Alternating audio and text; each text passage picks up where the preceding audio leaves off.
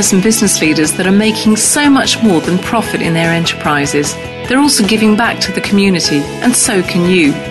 Welcome to Be More, Achieve More Inspiration for the Entrepreneurial Mind with host Chris Cooper. If you are looking to make the most of yourself and your business, then you will want to stay tuned for the next hour. Here's your host, Chris Cooper.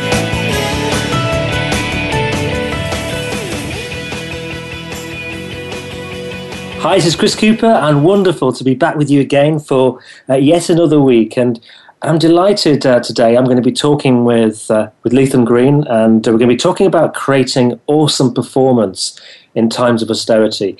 And but before we join Leatham, I'd like to say a, a big thank you and a thank you to David Long, who talked to me last week about Built to Lead, and I thought he had some really fabulous ideas around uh, really engaging your people. And I personally just love the the book club idea, which uh, I've used uh, myself within my elevation program for the last five years, but I've not used it in the way that uh, David does with his employees. And just hearing how that idea has, uh, has has grown and has generated all sorts of benefits for those employees, both sort of personally and, and generated millions of dollars worth of uh, ideas as well, uh, was uh, really, really fascinating. And uh, looking forward to bringing that idea um, myself and my elevation program idea into some organizations um, after being inspired by David. So, how do you create awesome performance when your budgets are being severely cut? And maybe some of you are listening here today and thinking, actually, I'm in an organization and the, you know, the budgets are being cut, we're having to do less with more. And therefore, if you're trying to do less with more, this interview should be, um, you know, for you. I'm going to talk today with a, a true innovator he works in the public sector, and we'll ask him to define what that is um, shortly. Um, and what he's done is he's demonstrated how it is possible to inspire awesome performance in your organization, even within this backdrop of funding cuts. Now, I met Leatham Green um, through charisma expert Nikki Owens, who's been on the show recently and did a great show with me on charisma. And I was really fascinated to hear about what he'd done in um, and what his uh, team and um, what his, his, authority had done. And I met him and he was just full of energy and he was full of passion for what he was doing and passionate about making change. I'm also going to ask him one, a question because I also asked him what was a was anything that's a little bit different about you, and he said, um, well, I was once a world champion ballroom dancer at the age of eight. Um, I think that's uh, really is quite different. Um, and he began his career in the hospitality sector. He's moved into the National Health Service, and for the past 15 years, he's been in local government. He's done things like managing school meals for um, a county council and then for East Sussex County Council. Um, he's today the Assistant Director for HR and he leads the delivery of, of HR to over 15,000 employees. So these are big roles. That's a big authority. And he's got an MBA from the University of Kent in Canterbury. He's also in the past managed um, ICT and finance as well as um, HR, that's uh, IT. And uh, he's led the implementation of things like Invest in People, uh, the implementation of SAP, which is a, a, big program covering HR and finance and payroll and pensions and things. Uh, leadership development at a range of high impact organization and development initiatives. He is a successful team and individual coach. He's a master practitioner of NLP, a bit like myself. And he's also introduced the award winning mediation service into his council and an award winning mediation service in the council in 2009. So a big welcome to Leatham Green. Well, thank you, Chris, and what an awesome introduction. Uh, you're very welcome, sir. And, and I've got to start this. I, you've got to tell us a little bit about um, uh, how you, you know, you first became this, how you became this ballroom dancing world champion, because you are the first ballroom dancing for, uh, world champion I've ever met. So yeah, it kind of takes my mind back to um, you know a day in in the 1960s and walking into something like the Blackpool Tower Ballroom, which is a huge building, even for kind of a, an adult. But I was a kind of an eight-year-old coming from a, a very kind of black and white um, part of the world in the northeast of England. It's a mining area, and um, walking into that, but I can still remember kind of that sensation and feeling, and you know, taking our place on that um, ballroom dance floor and dancing our military two-step, which was the dance we did to win the competition. it was amazing. I can still kind of tingle and um, get that kind of sense of achievement. It was a brilliant time for me. How did I get involved in that? I mean, it was kind of it was a strange thing. I've got two sisters, Margaret and Glynis, and they were wanting to do um, dance lessons and my mother said to them, "Yes, you can go to your dance lesson, but you've got to take your brother with you." And um, I'm sure that my mother probably just wanted a little bit of sanity check because we were. Cause I was four at the time that this happened. My sisters would have been six and seven. So um, off we went, and they took me. I remember them walking into uh, the community centre, this kind of tiny little village hall, and um, stepped through, and it was as if this kind of you know they'd won the lottery because boys just didn't dance and suddenly, you know, this flock of girls was around and kind of squabbling to uh, take my hand and be part of that community. And uh, you know, I stepped into that world of sparkle and hairspray at the age of four, and eventually kind of woke up into reality at about 14. And for 10 years, um, dancing dominated my life, and that's how it that's how it came about. Uh, my two sisters, and that was it. Wonderful. And you, your story reminds me a little bit. Um, probably many people who are listening here may have well have heard of the story of Billy Elliot. Uh, you know, that boy who wanted to, to dance. Uh, it was ballet for him um, from the north of England. And, and, I'm from the north of England as well. And I know, in terms of my family, I think my father probably would have disowned me. It's ridiculous if uh, I wanted to dance. And uh, I just wondered if you faced those challenges. You said you were the only, only boy, you know, because it must have taken a lot of tenacity and commitment to you know, overcome that. Well, I, certainly in the early days that when I started, my dad would rather that I was doing boxing. Yeah. Or football or soccer, definitely. Dancing was just not a boy's thing. Absolutely not. And it probably would have, I think he was hoping it might have been a passing fad. So I went that, through that stage of no interest. And certainly in primary school, in my kind of years between four and 10, it was just what Leatham did you know, when you get a bit older, of course, it becomes a slightly different, and you might get a little bit of kind of teasing or ridicule. But of course, once you become a champion, everyone thinks it's amazing. It's like anything in life, isn't it? However marginal it might be, people like to be connected with success. And suddenly, of course, my dad went from not talking about it to telling the whole world about it. and I, we were invited to his work event to do kind of the showcase demonstration. So they didn't have any cabaret, which is what they would normally have for their workers' kind of Christmas party. They had uh, and my partner of, at the time, she was called Lynn Elko, an amazing dancer. And um, we spent half an hour doing a demonstration at ballroom with a very proud father in the corner. So it just shows exactly the same as Billy Elliot's father, who went went from, you know, you're not going to be a, a ballet dancer to watching him perform at the London Palladium in Swan Lake. So it's the same thing. Um, you know, it's um, it takes tenacity, doesn't it? Bravery and courage to kind of stick with it. But when you're when you succeed, of course, it's quite easy to to start to convert people into a different way of thinking. Yeah. Yeah, and that black sort of um, Blackpool ballroom, it's uh, it's really hallowed ground, isn't it? In that uh, yeah. sort of sector, it's it's a special place and one of the key judges at, at, the time, and you know your listeners certainly in America will probably uh, know him from uh, Dancing with the Stars. That's um, Len Goodman. He was um, the the judge for my final kind of um, uh, final dance, and it's an amazing, an amazing place to go. It's brilliant kind of experience in terms of um, just the the whole architecture, but the kind of the vibe and the culture which it generates in, in the building is is really sensational. It stayed with me all of my life, and it's hard to describe. Kind of going from something which really did not exist in my life. As I said, it was a mining village. It was a very very small dance um, class studio. There was probably about 30 of us in total. And my teachers, who were you know really exceptional, were called Bob and Vi Lennon, and they always kind of made us believe that anything was possible. We were never in, made to feel under pressure to win. It was a strange thing, but they just always wanted us to be as good as we possibly can and more. And that whole concept of, I mean, we really worked hard, of course, everyone does if you're going to be successful, no matter how old you are.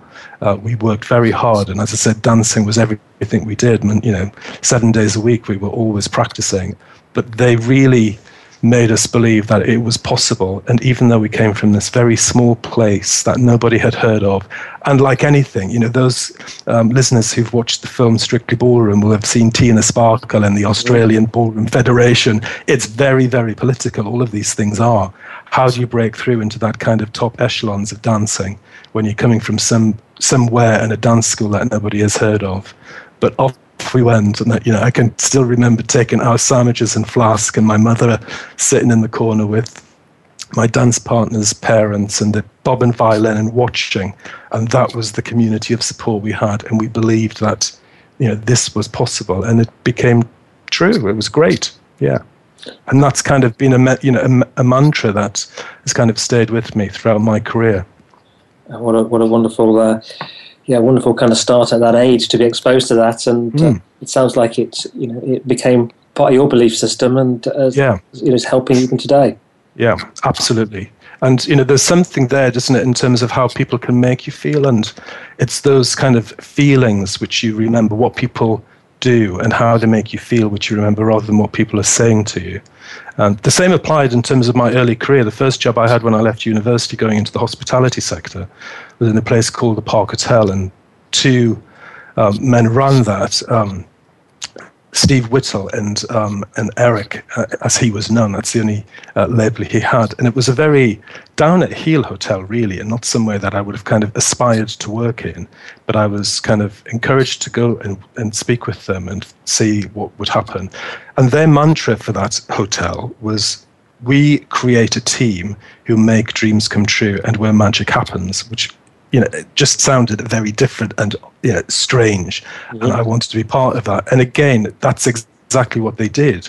You know, they made people feel and believe that they were there to make people's lives better. We paid very low money in that particular sector. Uh, as I said, it was a down at heel hotel, and yet people were queuing up to kind of have their weddings in that particular location and venue. But that's what it was. It wasn't a high-end um, bedroom hotel. It was a function hotel. And um, you know, my job there was a wedding planner, which had a little bit of the glitz and the glam of ballroom dancing, I suppose. Uh, and it was amazing just in terms of their philosophy and you know how lucky I was to to have that as my first venture into business. Yes, and, you know, positive philosophy makes a, a big difference, doesn't it? Doesn't it? I'm just yeah, yeah. Uh, uh, do, you, do you want to just um, explain to us what the what the public sector is? I know for people in the UK it'll be quite obvious, but it may be as this show is very internationally accessed, it might just be helpful to explain what it is and uh, the role of your authority. Yeah, the public sector is that part of the economy which um, is delivered by by the government. So you know the the the tax generated through through individual members. That's paid into the government. And here in the UK, either that uh, there'll be a range of services delivered nationally, such as um, the armed forces, and locally, to make you know, the explanation slightly simpler, uh, we've got local councils made up of locally elected um, members of the community. I happen to work for one of those called East Sussex County Council, and we provide a range of services such as education, um, social care, um, economic development, library services, the road infrastructure, um, and we serve a population of around um, half a million, and our budget is just shy of uh, a billion pounds. And as you said at, at, the introduction, you know, we employ kind of around 15,000 employees. So it's a, you know, it is big business. Um, but clearly, you know, what we do in terms of the, the scale of public sector, we're, we're classified as a medium-sized um, um, public service in the, in the, the national perspective. But that's the kind of stuff that we'll be doing. So it's very varied and supporting the local community. That's the big feature and, and drive of what we're, we're looking to achieve. And what, what sort of challenges do you, do you face right now? Well, the big issue, and you know, this is right across the piece, certainly in terms of um, public service in the UK, and no doubt this is an international flavour as well, is around how do you deliver more with less money. Over the last three years, um, this organisation has had to identify 30 million pounds worth of savings, and over the next three to, to four years, we've got a further 60 million pounds to come out of our budget, which is hugely challenging for us. So that in itself will, you know, keep a lot, um, you know, give us a lot of uh, time and, and, and challenge. But equally, we sitting aside um, against that, we have the key issue of attracting and retaining talent into the organization. You know, as I said, we're a big business.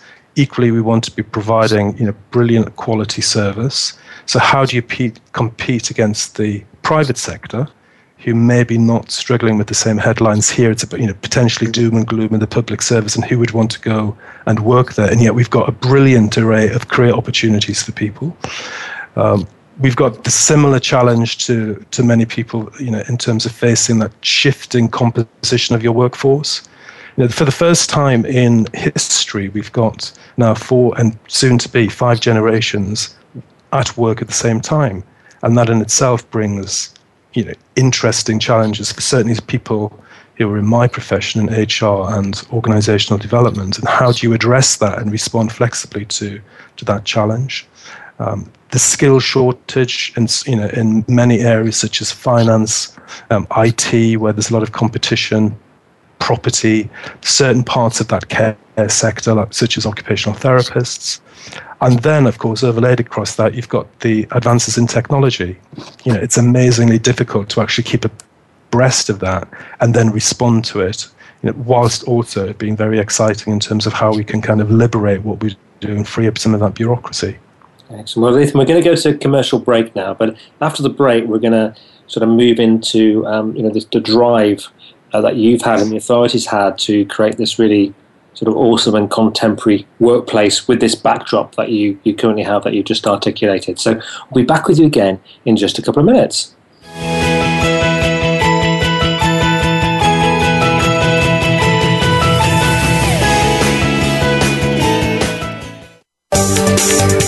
From the boardroom to you, Voice America Business Network.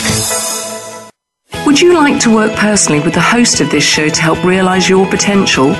Chris Cooper supports business leaders and high potential individuals to achieve greater success in their businesses and careers. Support includes the opportunity to join a high return group mentoring and mastermind program called the Achiever Program. One to one mentoring and coaching facilitated leader development workshops and speeches. Email info at bemoreachievemore.com to arrange a free, no obligation consultation to see how Chris and his team can help you.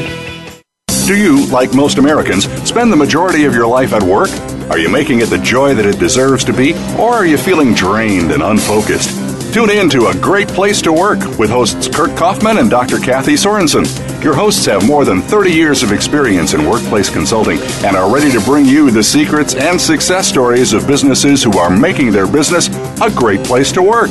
Listen every Friday at 11 a.m. Pacific Time, 2 p.m. Eastern Time on the Voice America Business Channel and enjoy a better workplace and a better life. Have you become a member yet? Sign up now to become a member of Voice America. It's always free and easy. Plus, you get to take advantage of some great member benefits. Get unlimited access to millions of hours of on demand content across all of our channels. Keep track of your favorite episodes, shows, and hosts in your own customizable library. Find out what shows you might be interested in based on your favorites. Plus, you get insider access with our newsletter. Membership gives you more. Sign up at voiceamerica.com and click register at the top right. Voice America Business Network, the bottom line in business.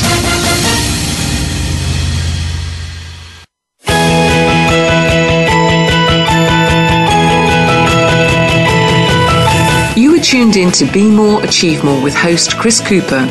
If you have a question or comment about our show, please direct your emails to info at bemoreachievemore.com. That's info at bemoreachievemore.com. Now, back to Chris Cooper. Hi, this is Chris Cooper. I'm with Leatham Green. We're talking about creating awesome performance in times of austerity. And, and Leatham, I, I want to ask you, you know, what was the drive behind uh, you and the authority creating uh, this, uh, you know, what you define as an awesome and contemporary workplace? Well, the key, the key um, kind of instigator behind it was the creation of a new department. We call it Business Services Department, and that's a department made up of HR, finance, um, IT, property, uh, procurement activities. So it's kind of that support function which underpins the, the operation of the, the county council and our front facing services.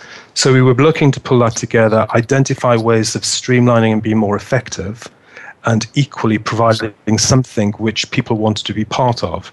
So you kind of hear the, the usual rhetoric in terms of creating centers of excellence or you know, being excellent. And to me, that kind of sounds a little bit boring. I'm not going to jump out of bed and say, wow, I can't wait to work for a center of excellence.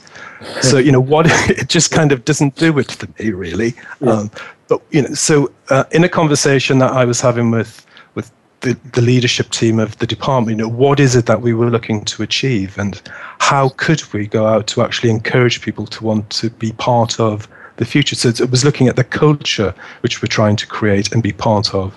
So that's where it came from. And for us, the term awesome relates to brilliance or excellence in the workplace and what we come in to actually achieve and deliver for those colleagues of ours who are out there on the front line doing really difficult and challenging jobs, you know, and making sure that for us, the vulnerable people in the community are safe and looked after well.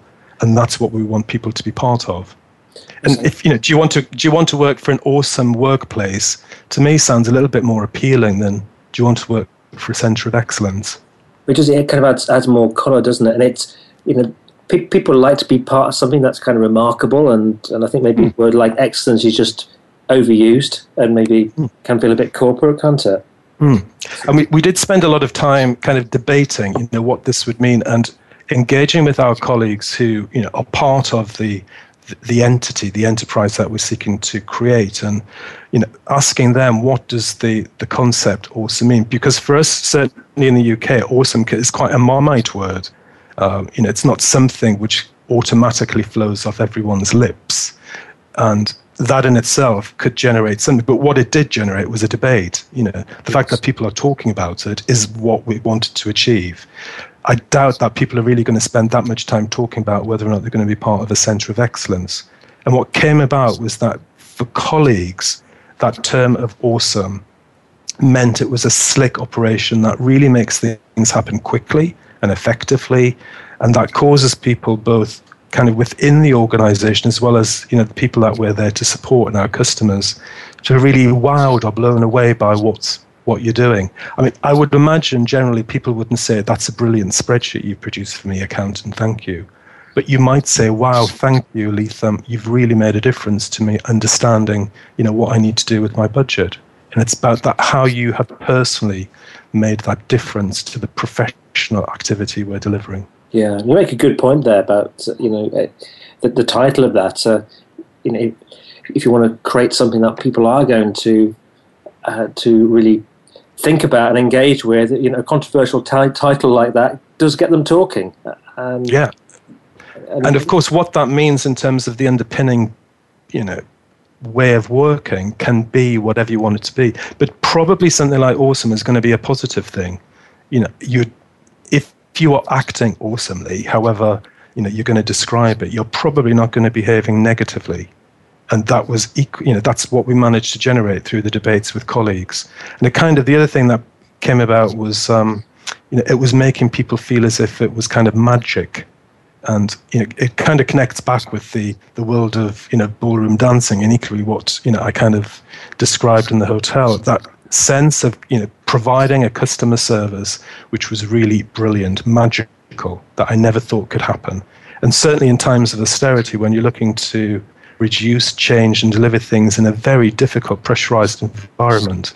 That basically is what you're trying to to achieve and you know and make happen for, for, for colleagues. I was I was talking, I had a meeting with a, um, a really engaging uh, chap yesterday who's going to come on the show in September. He's the uh, he's the managing director for Costa, the coffee company, um, and for their international business. And um, a guy called Andy Marshall, and he was just saying how blown away he'd been by um, stopping at one of his stores on the motorway yesterday when he came to meet me, and there was uh, somebody somebody there, a member of staff, and uh, she just she engaged everybody in the queue. And, and uh, you know, why, why, are you guys um, you know, not a bit more cheerful this morning? And she just had everybody just feeling fantastic. And uh, there was a couple of people wanting to give testimonials there and then at how they made how she made them feel. Uh, Which is a great thing, isn't it? And the fact that I'm sure that everyone's got their own story in terms of how somebody, and certainly in terms of kind of that customer service environment, has made them feel. You know, and the fact that we're actually talking about it or, or needing to talk about it is in itself a demonstration of the fact that we need to change that environment because this is something which people should just routinely experience. And one of the things that we kind of spend a lot of time with colleagues here doing is we recognize that, of course, you can't, not everybody can choose the job they do because of the circumstances of life but everybody can choose the attitude that they bring into the workplace. You know, we spend a lot of time in work, and therefore you need to love what you're doing and who you're working with and where you're working. And it's like the story you've just said in terms of that person in the the Costa, you know, um, cafe. She's chosen to operate and behave in that way and make people feel great about the fact that they're standing in a queue waiting for a cup of coffee. Yeah, and that's really what the awesome kind of sense is what it's that's what it's trying to, to achieve and deliver. Wonderful. So, what is the your, you know your approach around uh, this this awesome philosophy? What does it entail? Well, it's the whole kind of thrust of it is about the, the culture and the environment which we're trying to to establish and um, generate within the business. And traditionally, of course, you might have a leadership group which would send out their edict in terms of this is what we're going to do, and here's a set of behaviors, and this is how we expect you to operate and perform. And probably, you know, you might get a core group of people who'll follow that instruction because they're, you know, following the hierarchy, and then others who won't. They'll just ignore it because, you know, they can. And cultures are quite difficult things to kind of influence, and yet, you know, it's the people who operate and work in an environment who create it. So the the essence behind is about engaging with colleagues who we work with and saying this is what we're trying to establish. As a leadership team, we were very clear in terms of we want to be you know, ahead of the game and stand for something which was really positive, so awesome and contemporary. How and what are we going to do to bring that to life? And we sent out a message to colleagues in the organization to say if you want to be part of this, let us know. And it was as simple as that. And we got around 40 volunteers who stepped forward into that space of saying, yeah, we want to sign up to working with you to, to change this. And those individuals we've called awesomators mm-hmm. because we're looking for them to help us create the sense of awesome. And equally, we have engaged very strongly with the kind of the leadership community and managers and team leaders so that they're aware of what you know we're trying to achieve and the role and the importance of them themselves and kind of role modeling this whole concept of being awesome and enabling this positivity to happen. And it's a really good point, that isn't it? When you, you do you get engaged with people at um, within an organisation and you're asking them to, to demonstrate um, you know being being awesome, being an awesomator, and then they're coming up against maybe people in the leadership team who are not adopting that um, philosophy, and uh, you, know, something that has to be led from the top as well, doesn't it? Absolutely, and there are two things there that I probably um, reflect on. One, of them is about the importance, of course, that th- life isn't perfect, and so we do make mistakes, and sometimes we get it wrong. And the key issue there is about how we turn around the, the problem that we've created. You know, it's a bit like um, Buzz Lightyear. This isn't flying. This is falling with style. I think, as he said. And what we're trying to do, you know, it's recognizing that we're human and the service that we do, and we will get things wrong sometimes. But let's not compound it. Let's really put it right with style and panache.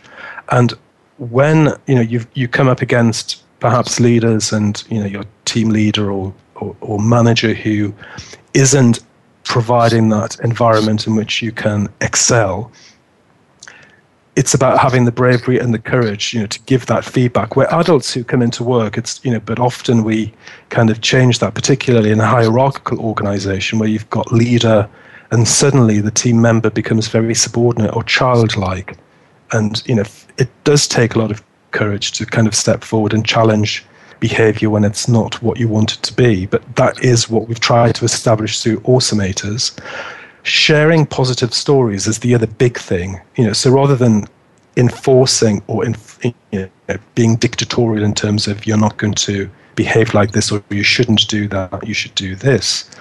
Sharing stories of when we see awesome behavior or see contemporary behavior and promoting that is what we've said about doing. And we've done this through um, very simple because it's you know it's all done and very low budget here.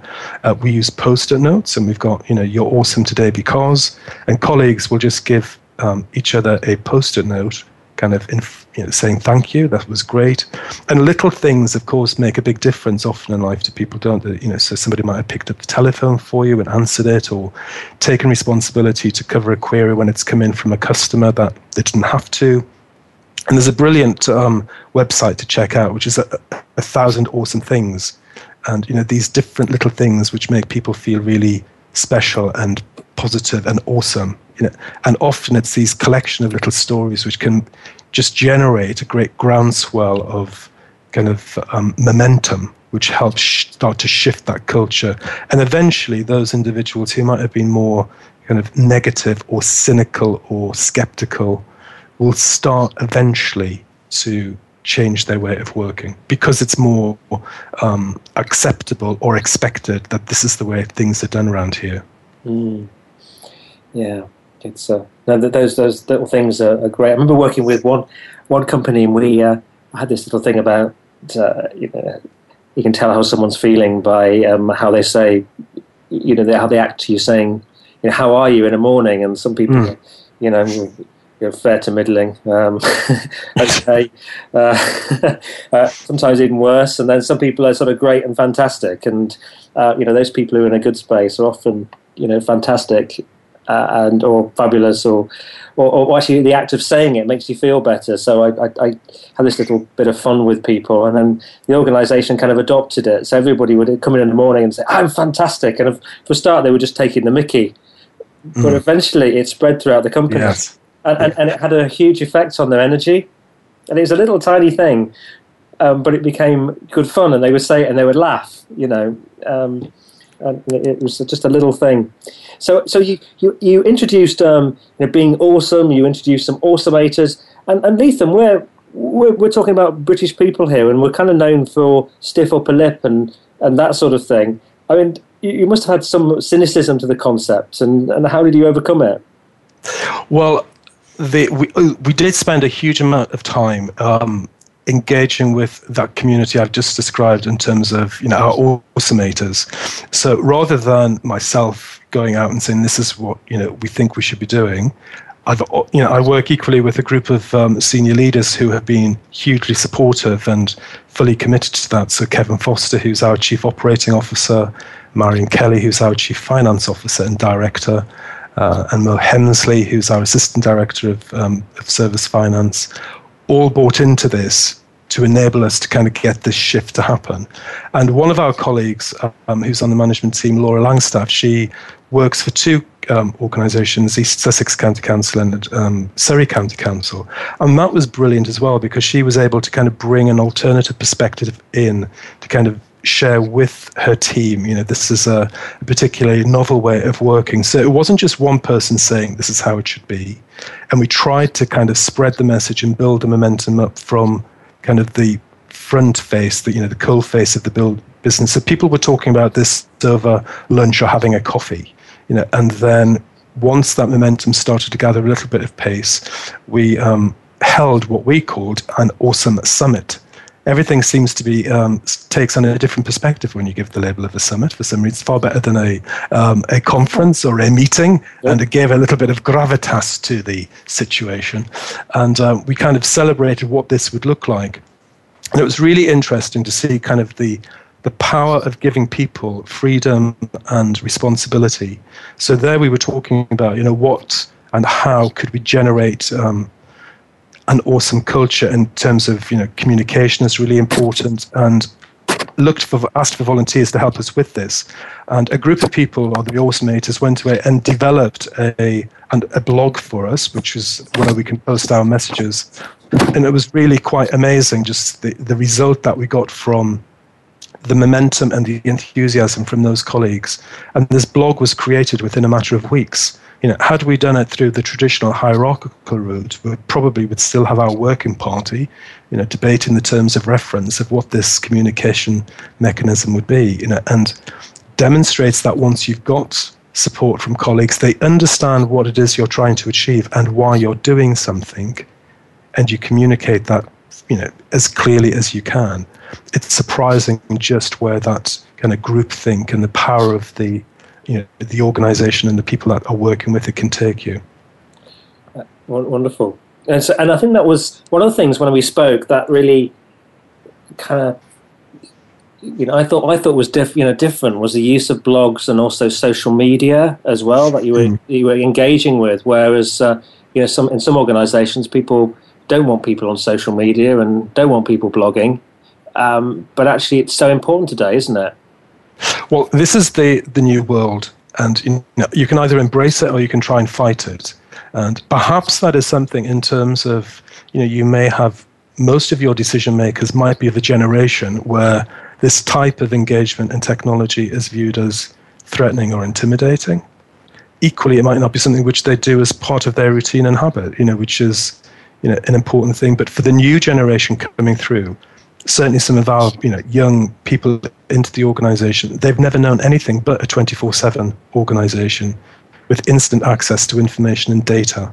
So unless we can kind of keep a pace with that, it's only going to go way, one way for us, which is not positive. Equally, you know, you should be able to trust people to to operate and behave responsibly. You know, that's part of our value base, and we say it. So, why would you then go out and create policies and procedures which locks all of that down? You know, and if people are going to choose to behave irresponsibly, they will do it whether or not you're preventing people from doing it or not.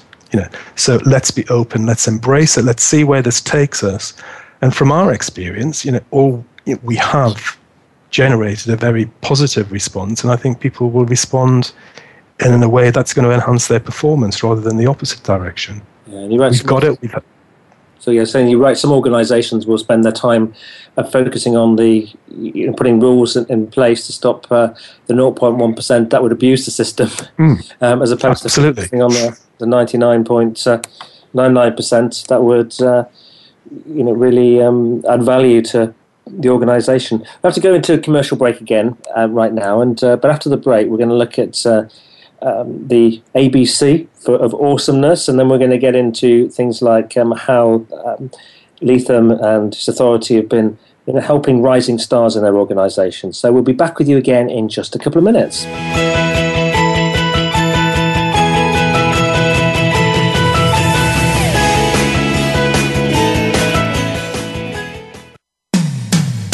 When it comes to business, you'll find the experts here.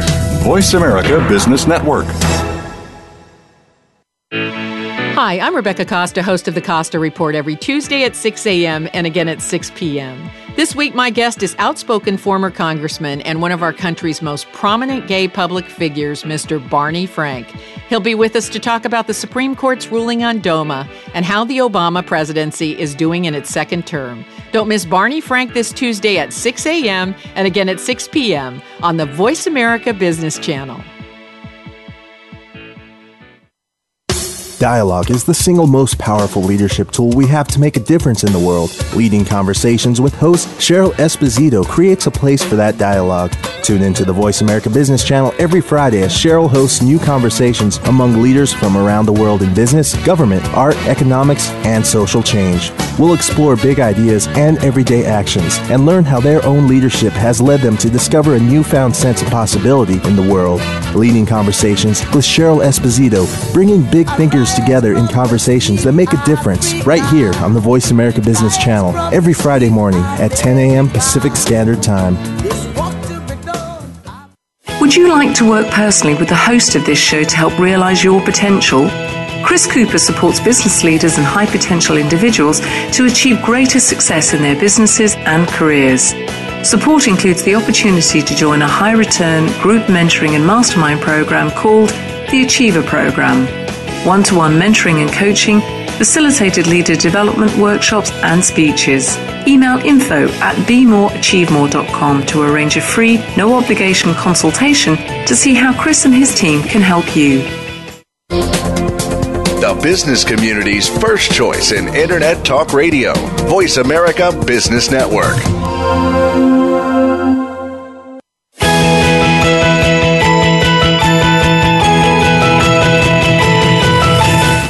Tuned in to Be More, Achieve More with host Chris Cooper.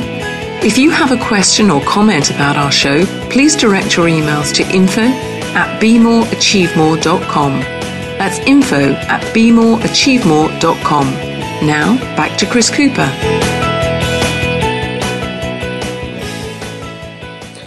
Um, hi, this is uh, Chris Cooper. I'm back of, uh, of uh, uh, chriscooper.co.uk. I'm back with Leatham Green um, of East Sussex County Council. And Leatham, we, uh, we were talking about being awesome. I know there is like a formula in your authority for being awesome that you created A plus B plus C. What does it stand for?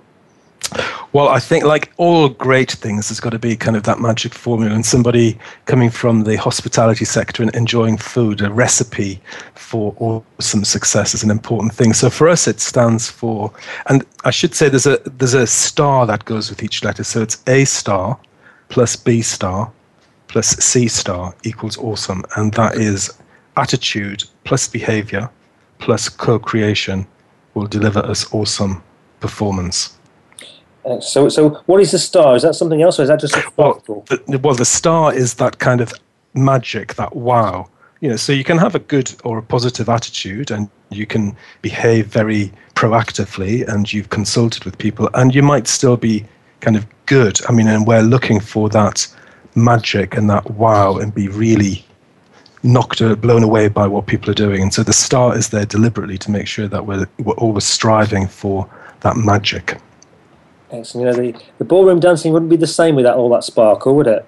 It wouldn't. You see, and everywhere that you go, you can always look to bring a little bit of sparkle and hairspray to what you're doing. That, dra- that drama and intensity, it's there in whatever you're, you're doing in life, I think. no, I, I, really get, you know, the, how the, the right attitudes and behaviours are important. Um, I don't know if you've got anything to say say about that, but I, I, am interested in this co-creation and what that's what that's about and how it helps in particular.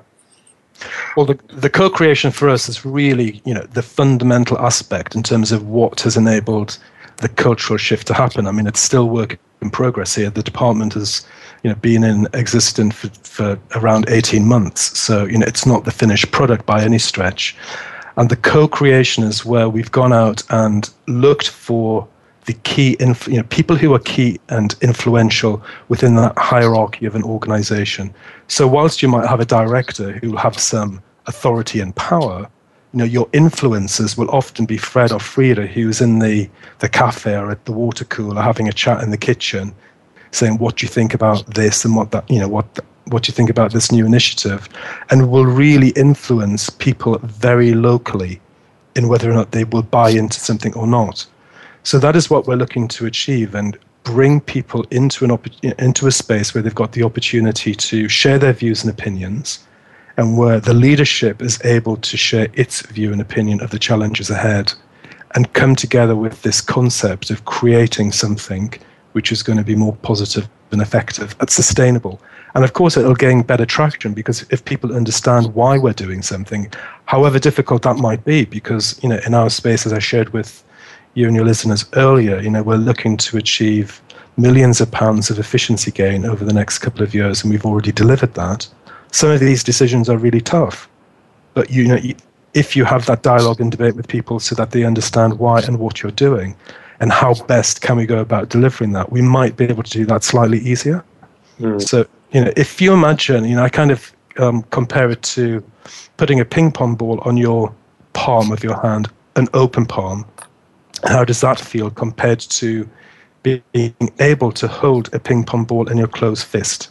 You know, and the closed fist approach, which is your traditional hierarchical dictatorial approach to leadership and um, and management, might feel comfortable for the person who holds it, but it's very restrictive. It's strangling. It really will just suffocate an organization. The other approach, of course, with the open palm, is much, especially you know, the a gust of wind might blow, it might blow off your palm, you've got to start again, you've got to be much more agile, flexible, creative in looking at solutions, and it's quite scary for somebody. It's a very different way of, of looking at life, and that is what this whole co creation is about. It's kind of that viral change um, approach and philosophy. It's really picking up on some of those concepts. Mm. And I mean, what's what's come out for me in the conversation is it's a, it's a, a few years ago. I spent quite a quite a lot of time working in in supporting local uh, authorities as a, a, consultant, and I, I did uh, not in your authority, um, but what I did notice is that, is that quite a few of the you know functional departments they really had that closed fist around the ping pong ball approach in terms of you know this is my my area of responsibility. You know, keep out. We make the decisions, um, and you just kind of wished that actually people might um, be much more open with an open palm and actually be open to criticism, but also support and realizing that they don't have the, the monopoly on ideas. And of course, that takes a huge amount of courage and confidence. That's the other thing. You know, you, it might feel for a leader that you know they're showing the sense of authority and gravitas with the closed fist, but it is counterproductive. Certainly in this world of volatility, complexity, ambiguity, it's unpredictable. That is not going to get survival or productivity and profit for any public or private sector organization. You really need to be able to be courageous and you know have that leap of faith to be able to and the skill to manage the ping pong ball on your open palm. And here, you know, I'm very fortunate to work with a group of people and a community of you know professionals who understand that and are really prepared to give it a shot. You know, if it doesn't work, something may well not work, then you just, you know, learn from that and let's try something new. You know, and that is the only way that we're going to survive. This closed fist approach, and you're quite right, you know, it's just in those back office functions, often you will come across this.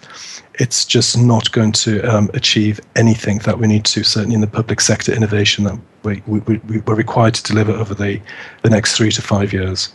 Yeah, and you're absolutely, uh, absolutely right. Those people who can see that um, don't see bravery in that, they see, uh, see weakness in that. So the opportunity, isn't there, to become much more courageous and much more open.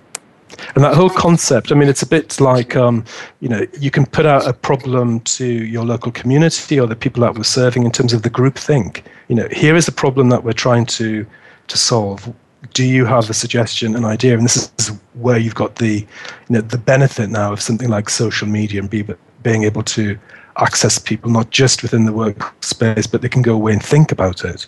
You know, and having the courage to say, "We're interested and we want to learn from you," rather than thinking you've got to have the answer to everything. You know, what we need to be able to do as leaders, and I think we've done that within business services here in East Sussex, is show that vision of where we want to take you, kind of that journey, and that we've got, a, you know, that compelling vision of the future, and being able to tell the stories that people feel inspired to want to be part of that journey, which is what we've engaged the Awesomators in to help us share that narrative then looking for the rest of the community to actually help us find the solutions to achieve it as best as possible. Mm. And that's our, that's their role, is it, to, to share stories, to um, promote this idea of sharing post-it note pats on the back and uh, looking for stories to feed back into the organisation. That would be absolutely part of it. I mean, it's not that that they're given any special power, so it's not about you know just dive. Um, diluting the responsibility of leadership. But conversations happen on a day to day basis, and it's about when things will come up and people might be cynical or they might have some concerns or anxieties. We have people who are at a local level who are able to respond with a positive interpretation. The other concept there that we build into it is that it's also realistic, you know, that sense of realistic optimism because it's realistic and it's you know that we are having to make big changes within the organization which for some people may be job losses. And that's what we've experienced over the past three to five years. So it's not good pretending that this isn't going to happen but there is a, an alternative way of looking at you know the future. This doesn't necessarily mean it's doom and gloom and that's the end of my career. You know you've got to be able to take responsibility for the future and the direction of the rest of your career or life because this is equally a, a life skill, it's not just a workplace skill, and being realistic but optimistic in terms of what opportunities are actually out there. Mm. Mm. So that is really, you know, what the Awesomator is doing, kind of making sure that we get that energy of conversation happening at a local level, but on a realistic basis, and also, you know, feeding some of that intelligence in, so we know where we might need to put in some extra communication or training and development, or if there might be some resistance for particular um, you know programs of work that's happening. And Leatham, we've got just maybe about three or four minutes left. So I wondered um, if you could maybe just sort of briefly explain what you do with um, you know rising stars with people that you see real potential within your organisation. I mean, the rising. Well, one thing that um, you know we're very keen to do is in, in, terms of you know showcasing talent, and we've taken that concept kind of one step further to the national platform. And I'm a policy board member of the Public Sector People Management Association, and there we're looking for the future HR leaders of the um, the public sector and asking people to step forward and through the help of uh, Manpower Group, are our partner in this particular activity, identifying each year we've got um, you know it's a free event to enter competition and those stars who've come forward um, we will support them open up opportunities for coaching. Uh, we've connected them with some senior leaders and influencers to help them with their careers. And the winner of those events then get the opportunity to shadow the president of the Public Sector People Management Association for a year. They'll sit on the National Policy Board to actually see how decisions are made and help shape and influence the future of the profession. I mean, a brilliant opportunity. And we're trying to do that at a local level, again, opening up um, the opportunity for people to come forward. An organization of 14,000, it's quite easy to get lost, isn't it, in terms of just the size and the volume. So asking people to step into that space and showcase their talent. And again, they'll be given a similar kind of nurturing and encouragement from senior leaders across the council. Wonderful. Alisa, we've got about um, sort of just over a minute left. I wondered if you've got any final messages that you'd like to leave us with. Well, um, I, one key issue, of course, is um, always try, I think, to look for a little bit of sparkle and uh, drama in your life and make that magic happen because it exists in no matter what you're doing. And always, again, look to the work you're doing and how you're engaging in life with that sense of realistic optimism because that's the only way by taking personal responsibility in that space that you'll make it happen. And you can influence far more than you believe you can. Wonderful. Uh, it's been fascinating talking to you, Leatham, and and hearing how you know you and East Sussex County Council and you know a, an authority which is uh, you know do, doing these things like um, creating an awesome uh, you know culture and awesomators and uh, really looking at how you can promote your rising stars and, and creating an environment that uh, is you know attractive and appealing and, and also grow grow you know people can grow in it can't they um, personally through being a part of it. So it's been wonderful to hear about all of that and uh, I'd like to say thank you for being on the show today. And a big thank you for the invitation. I've really enjoyed talking with you, and I hope the story has at least inspired in a little way for people to go out there and kind of seize their sparkle. Thank you, and absolutely, uh, yeah. I think that's something I'll take away. Bring bring some sparkle to everything that you do. Everybody, yeah. can, everybody can take away from this. And and I know too, Leatham, you're you're pretty hot on Twitter, and uh, you've got a, a, Twitter handle which is um, at Engage the Dream. So at Engage the Dream. So if you want to um, Twitter and uh, engage with Leatham, then um, please do that. Um, we've got um, on the show next week, we are talking with uh, the telephone assassin, Anthony um, Steers. And I'm really looking forward to talking to Anthony. Um, Anthony you know, helps organizations to uh, become much more effective over the phone. And it's something that we often do. We hide, we, we send emails, and uh, uh, we use uh, use social media, um, but sometimes it's just important to pick up the phone. And when you do that, you, it's important to engage with people. So uh, do join us for that show next week. In the meantime, I wish you all a wonderful week. And once again, thanks to uh, Leatham Green and uh, East Sussex County Council. And uh, we shall speak again shortly next week.